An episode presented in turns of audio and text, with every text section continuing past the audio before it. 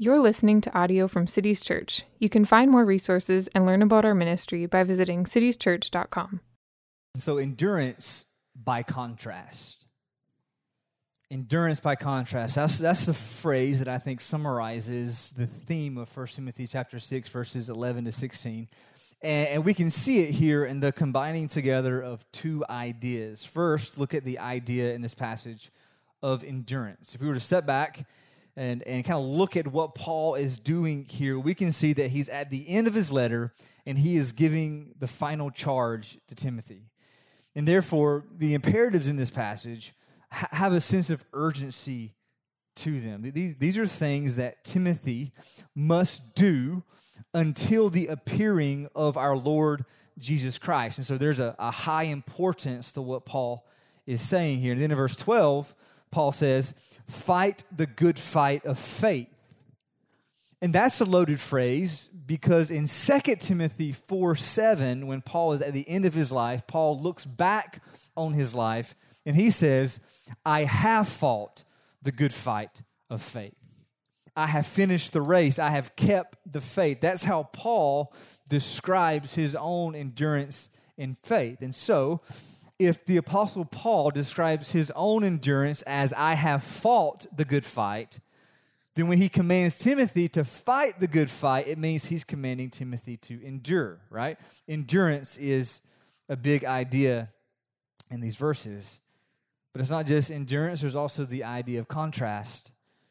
Paul starts verse 11 with, but as for you, which means, now in contrast to what I have just said, Paul has been talking about the topic of money in verses 9 to 10, and he's going to uh, come back to that topic in verse 17. But before Paul can even get to verse 17, he has to stop and charge Timothy to not be like those Paul describes in verse 10. Do not be like those who wander from the faith. Timothy, be different. In contrast to those who have fallen away, endure. Endure by contrast to those who have fallen away. That's what's going on here in this passage. Endurance by contrast. Endurance by contrast. And then Paul, in this passage, gives us a five-fold strategy for what this is and then how to do it, okay? There are five points here in this passage, but tonight I'm only going to mention three, all right? You guys, I had in an earlier draft of this sermon, I had five points, and it was too much, it was too long. And so this is one of those things where I, you know, less is more.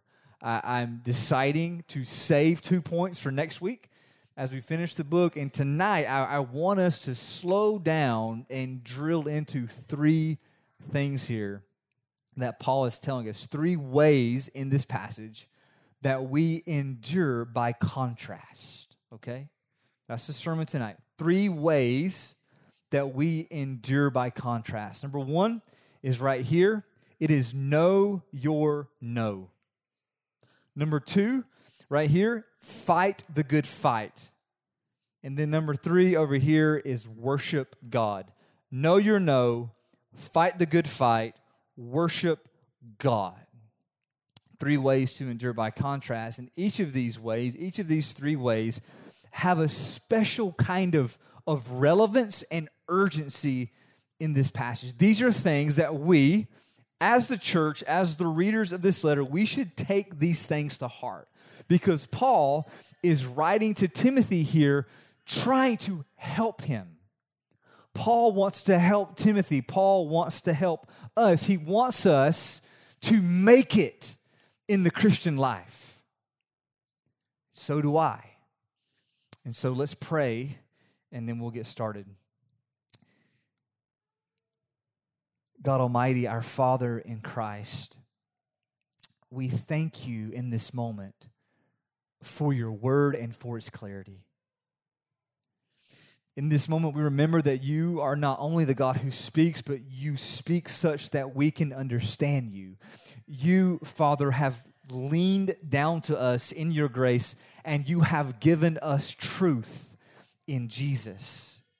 And so now we ask tonight, with your word open, lead us by your spirit of truth in Jesus' name.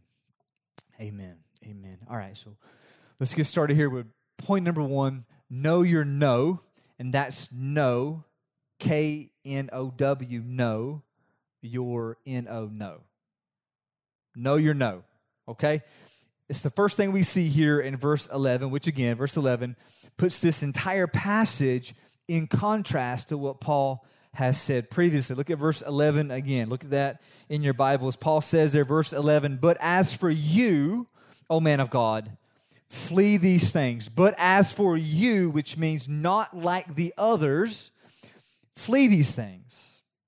Now, what does Paul have in mind here when he says these things? We'll take a look back at verses 9 and 10. We saw this last week.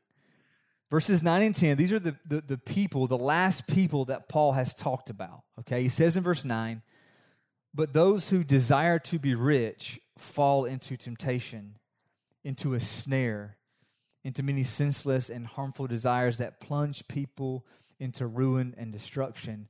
For the love of money is a root of all kinds of evils.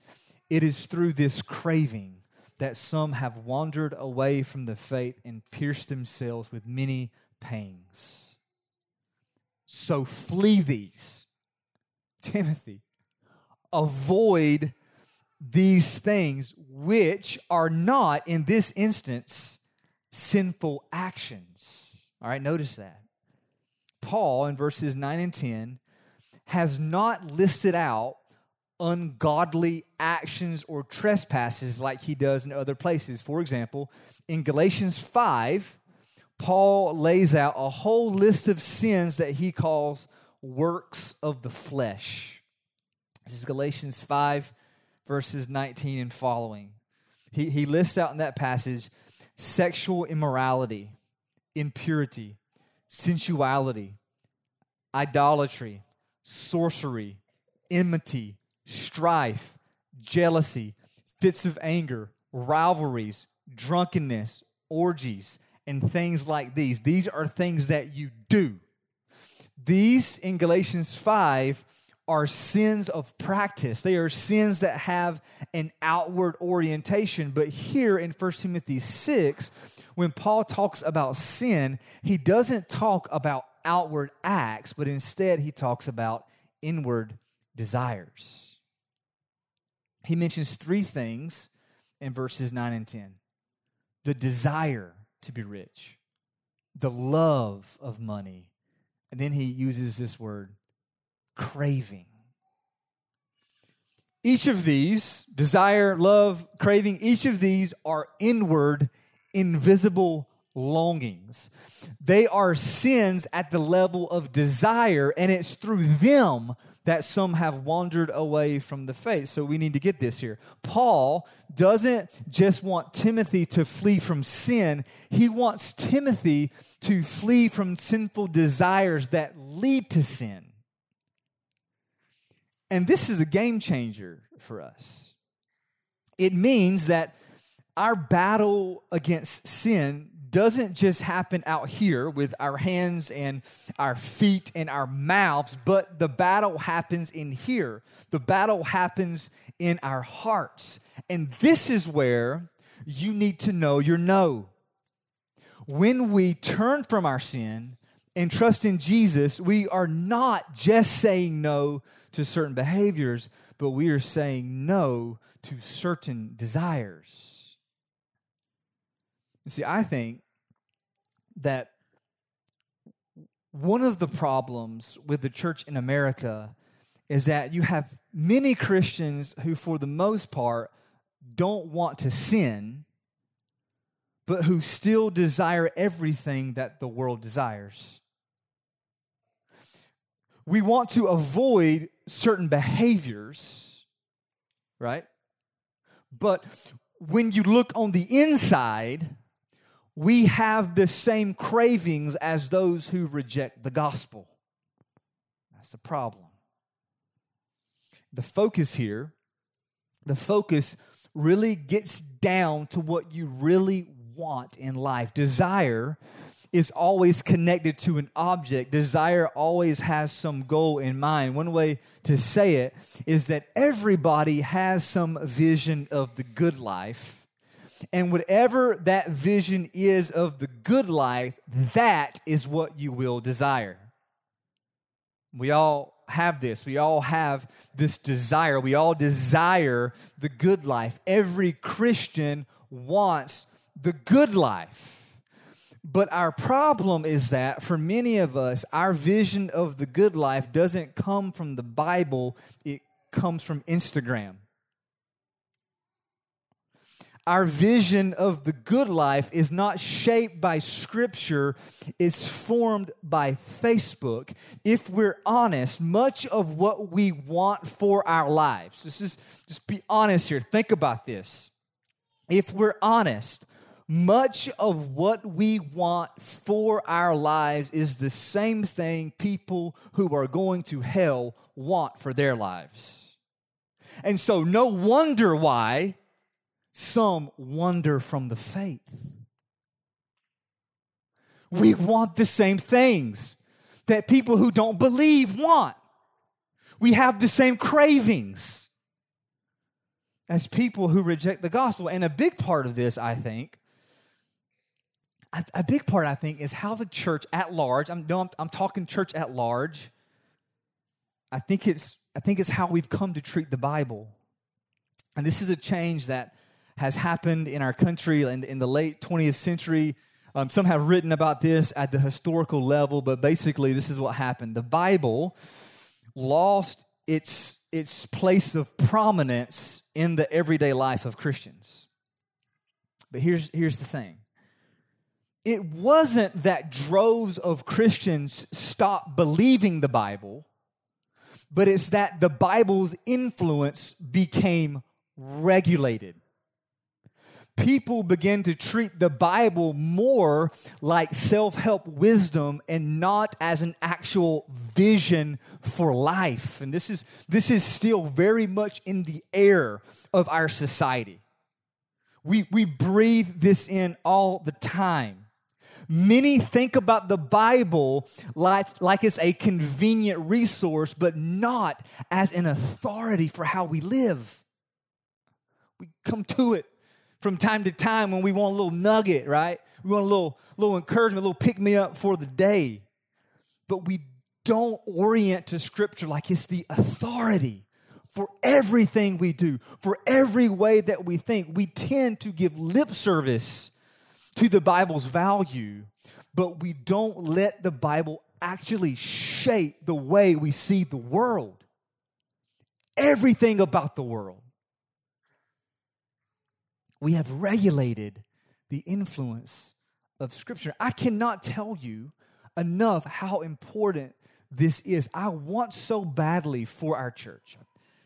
I want so badly for us to see reality through the eyes of Scripture. I want us to be shaped by Scripture, not by society. And this is a paradigm shift. If you think that you already see reality through Scripture, you probably don't. I was convicted, this is not, I'm going off the manuscript. I was convicted about this on vacation in March. Sitting outside, I'm reading, and there was a breeze that came through, a, a, a, March, you know, North Carolina breeze. And it just came through, and, and, and, I, and I thought about it after it passed. I've been so wired to think that the sun shines and the, the wind blows and the trees, all of that, that's just kind of what happens in, on planet Earth. And that's the problem. See, this is not a planet. This is creation. See?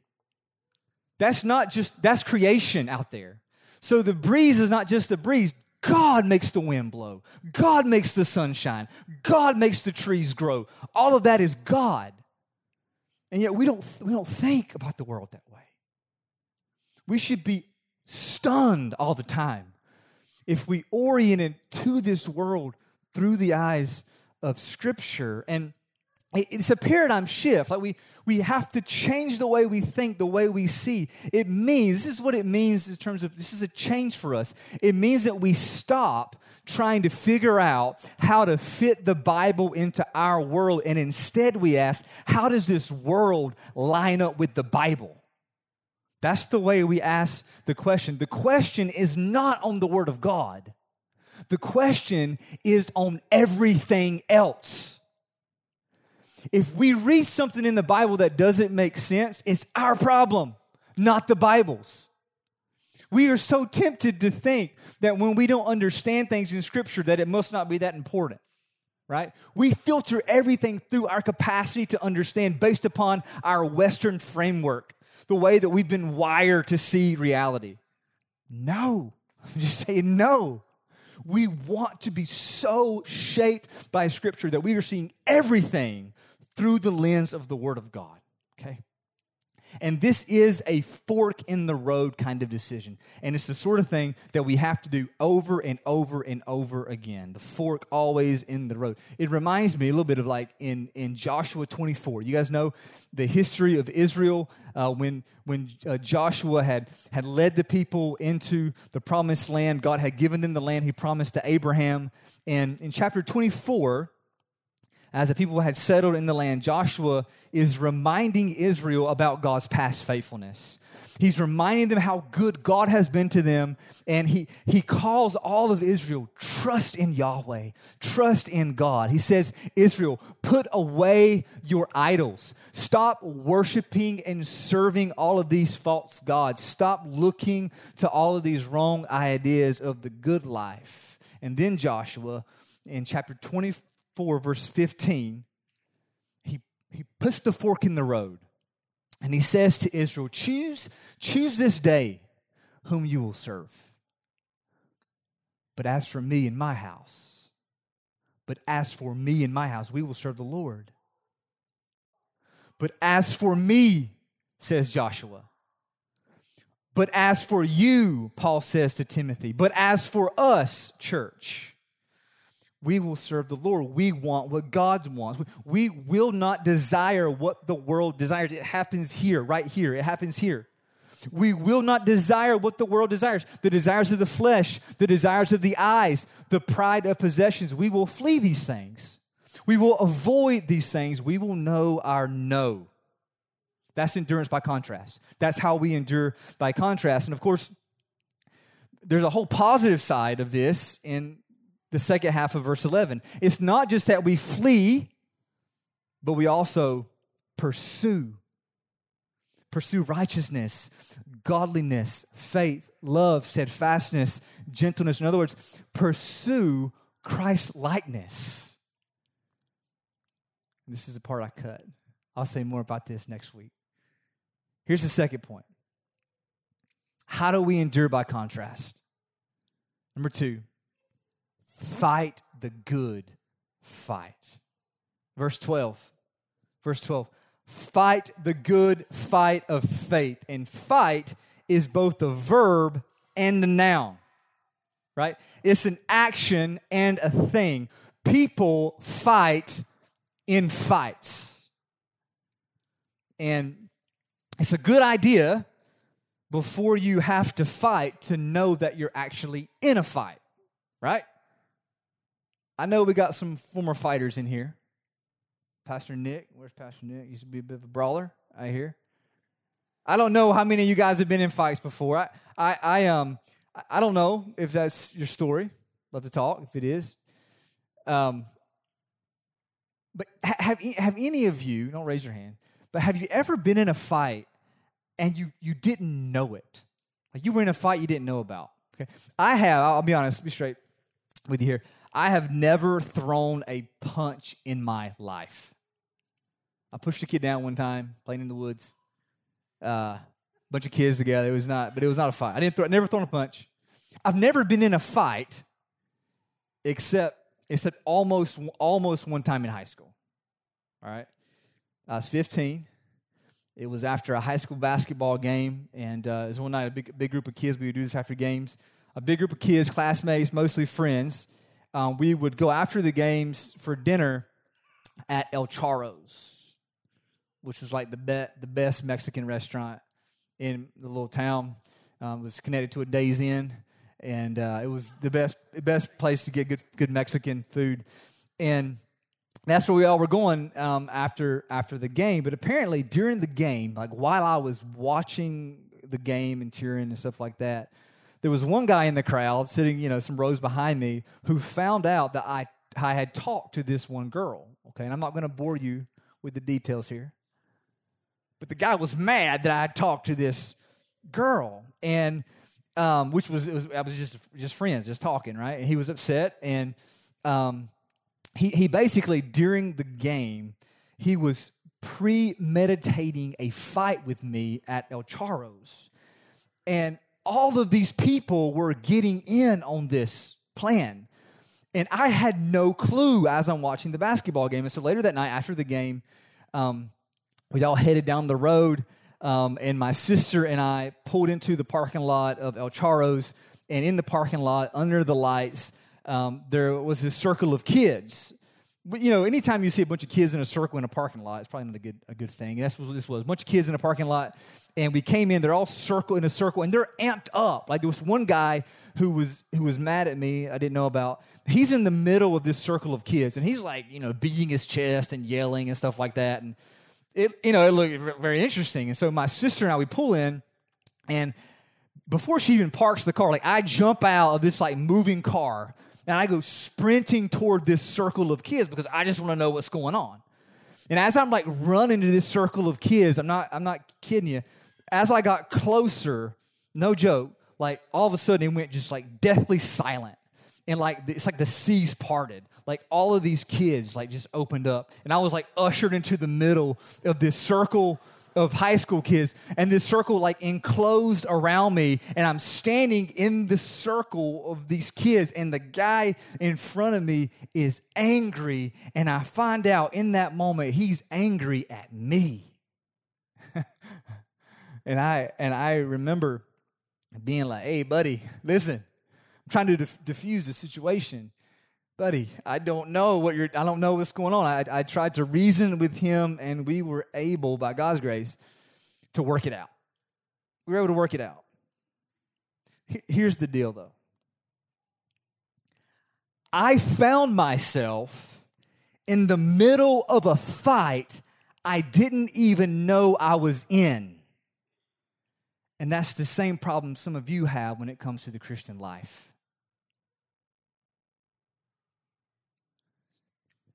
The Apostle Paul calls the Christian life the good fight of faith. The fight of faith. Faith, that is, faith is a fight. This whole thing, this thing you're doing is a fight. Did you think it was a cruise? Did you think it was a nice stroll? It's a fight. That's why it's not easy. And if Paul's metaphor here is a boxing match, I think it is, it makes sense, right? Because in a boxing match, you cannot win unless you last. Which means if you want to last, you have to stay on your feet. And it's not easy to stay on your feet when the world, the flesh, and the devil are swinging at you. How? How do you endure? How do we make it? How do we stand? Well, I think Paul's second imperative here in verse 12 explains how. Notice verse 12. After Paul says, fight the good fight of faith, he says, take hold of the eternal life to which you were called. Take hold is a command, it's an imperative, just like the word fight. It is Paul, again, telling Timothy something he should do. And so we should ask, how are these two commands connected? Fight and take hold. How are these two commands connected together? Well, I think the second command is extending the first. Take hold or seize is explaining how to fight. We fight the fight of faith by seizing, by taking hold of the eternal life that is our future. And this is the mechanics of faith. It, means we embrace the things hoped for. We have a deep conviction about things that are presently unseen, but that one day will be seen. And although they are not seen right now, they are no less real, and so we grip them. We, we take we take our future reality and we bring it to bear on the here and now. We seize the assurance of our eternal life and we apply it to our present life. It's actually the exact opposite of carpe diem. You guys know carpe diem, seize the day? Well, the whole ideology behind seize the day is that the day is all you have. Carpe diem, because tomorrow we die and it's all over. Carpe diem is a pagan slogan. But for the Christian, for the Christian, it's not seize the day, but it's actually seize tomorrow. That's what Paul is saying here. Fight the good fight of faith by seizing tomorrow. Fight the good fight of faith now by seizing the eternal life that is yours, the eternal life that you have in Jesus, the eternal life to which you have been called. It's not simply that the things we do in the present will impact our future, but it's that our future, the future that God has promised us, should impact our present. There's a shift in the way we think, Christian. This world is not your home. The life you have in Jesus will last forever. So lay hold of that, of that life now to fight the good fight of faith. That's endurance by contrast. Endurance by contrast. Fight the good fight of faith by laying hold of your future in Christ. And here's the third point, okay? Worship God. How do we endure by contrast? How do we endure, Paul? He tells us, know your no, fight the good fight, and then here, third, worship God. This is in verses 15 and 16. And it starts, though, in verses 13 and 14. Notice there that Paul charges Timothy to keep the commandment unstained and free from reproach. When he says commandment, he means overall, I think, the way of Jesus. You guys remember in the book of Acts that the church in the book of Acts was called the way. The way was, was shorthand for the entire Christian system. It's basically all of life under the lordship of Jesus. When Jesus says in the Great Commission, teach them to observe all that I have commanded you, I think that's what Paul has in mind here. The commandment is essentially following Jesus as your Lord. That commandment. Keep that commandment unstained and free from repro- reproach. But notice that command is temporary. Look at verse 14. Keep the commandment unstained and free from reproach until the appearing of our Lord Jesus Christ. This means faith will not always be a fight because one day, Christian, faith will be sight. One day, Jesus will return. And Paul actually tells us when in these verses. It will happen at the proper time. And I love that phrase. The return of Jesus, his appearing, will be displayed exactly when he chooses. And the he in verse 15 is God the Father. And at this point in the passage, Paul just takes us to the heights here. He just takes us to the heights. He, God the Father, is He who is the blessed and only sovereign, the King of kings and the Lord of lords, who alone has immortality, who dwells in unapproachable light, whom no one has ever seen or can see. To Him be honor and dominion forever. Amen. Paul is so overcome with the reality of God that he just takes off in worship. He's not making an argument here. Paul is not giving Timothy another charge. He's just doing what you do when you remember who God is and what this is all about. Paul is not telling Timothy what to do here, he is showing Timothy. Timothy, worship. Worship God like this. Do you, church, want to know how to endure to the end? Do you want to know how endurance, by contrast, happens?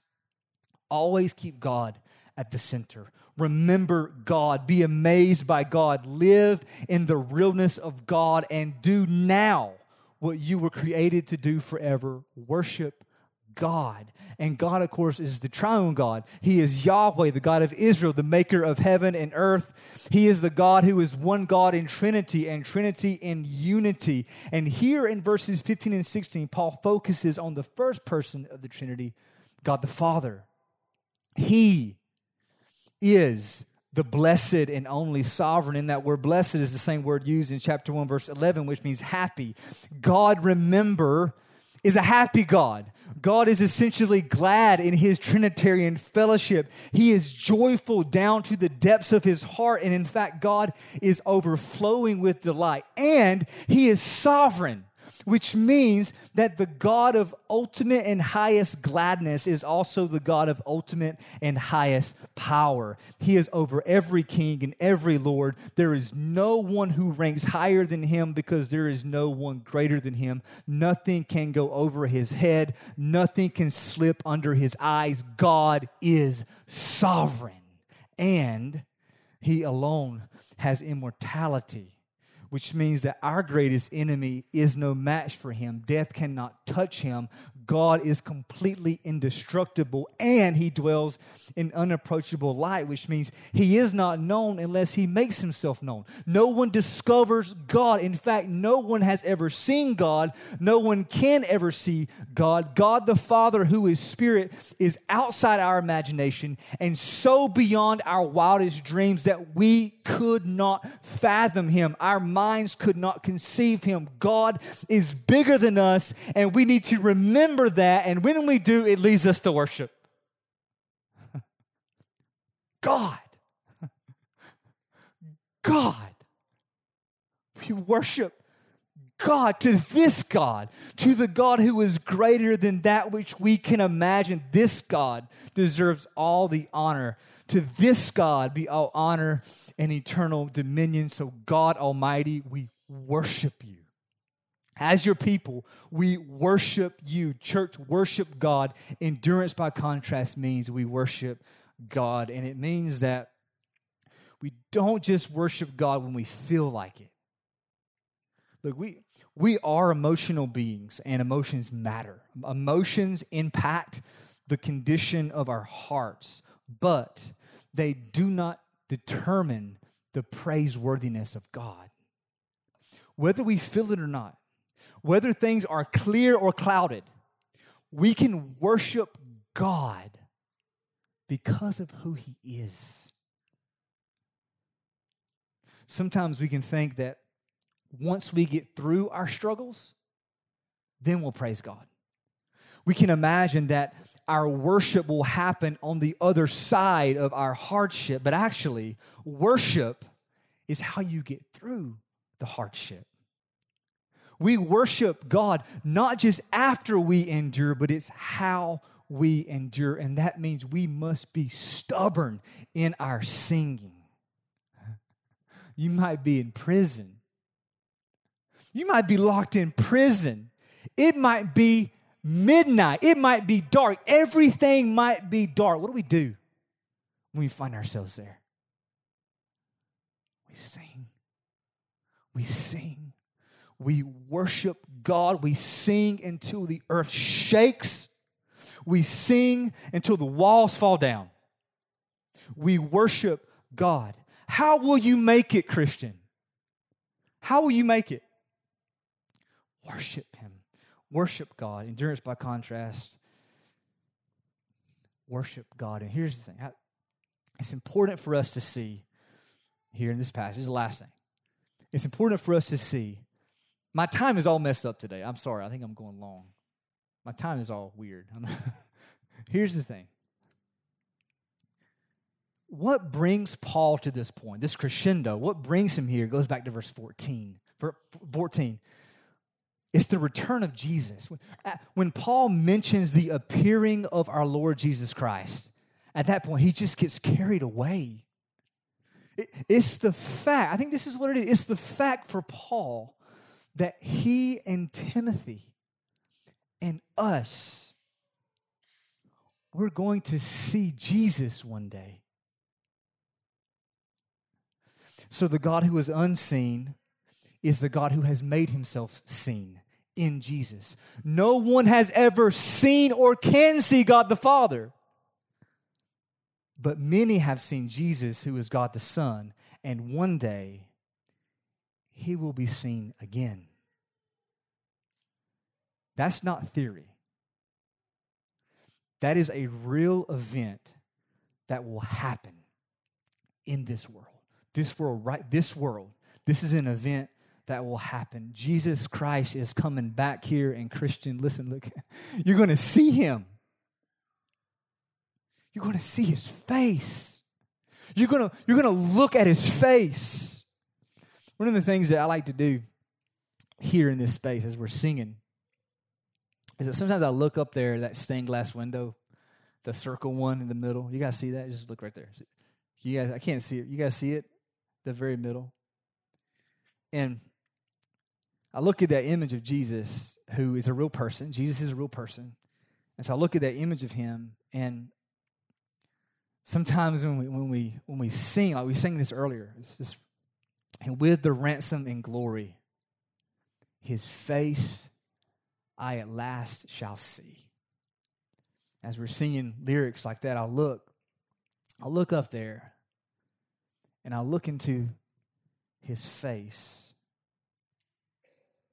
Yeah, I see his face. I don't know that his, I don't know that his face looks like that. We don't know that. But I know he has a face. Jesus has a face. And Christian, you're going to see it. You will see the face of Jesus. He's coming back and you will see him. And so when we worship God, we worship God in this hope. We worship God in the hope that one day we will see the face of Jesus. And that is how we endure. Come, come what may. Bring it. I'm going to see his face, right? Endurance, by contrast, we will see the face of Jesus, and so we worship God. We know our no, we fight the good fight, we worship God. With all of our lives, we worship Him, and then each Sunday, as we gather in this space, we worship Him. And in this moment, as we're gathered for worship, we come to this table. And at this table, as we take the bread and as we take the cup, we remember the death of Jesus for us. And this is what Paul says about the table. As we take the bread and take the cup, as we remember the death of Jesus, Paul says we are proclaiming the Lord's death until he comes. So we drink remembering and we drink in hope, looking forward to the day when we will indeed see his face. And so tonight, if that's your hope, if you're going to see him, if you're going to see him, if you trust in him, we invite you to eat and drink with us. We're going to serve the bread first. Just hold the bread. I'll uh, come back up. We'll all eat it together. Uh, his body is the true bread. Let us serve you.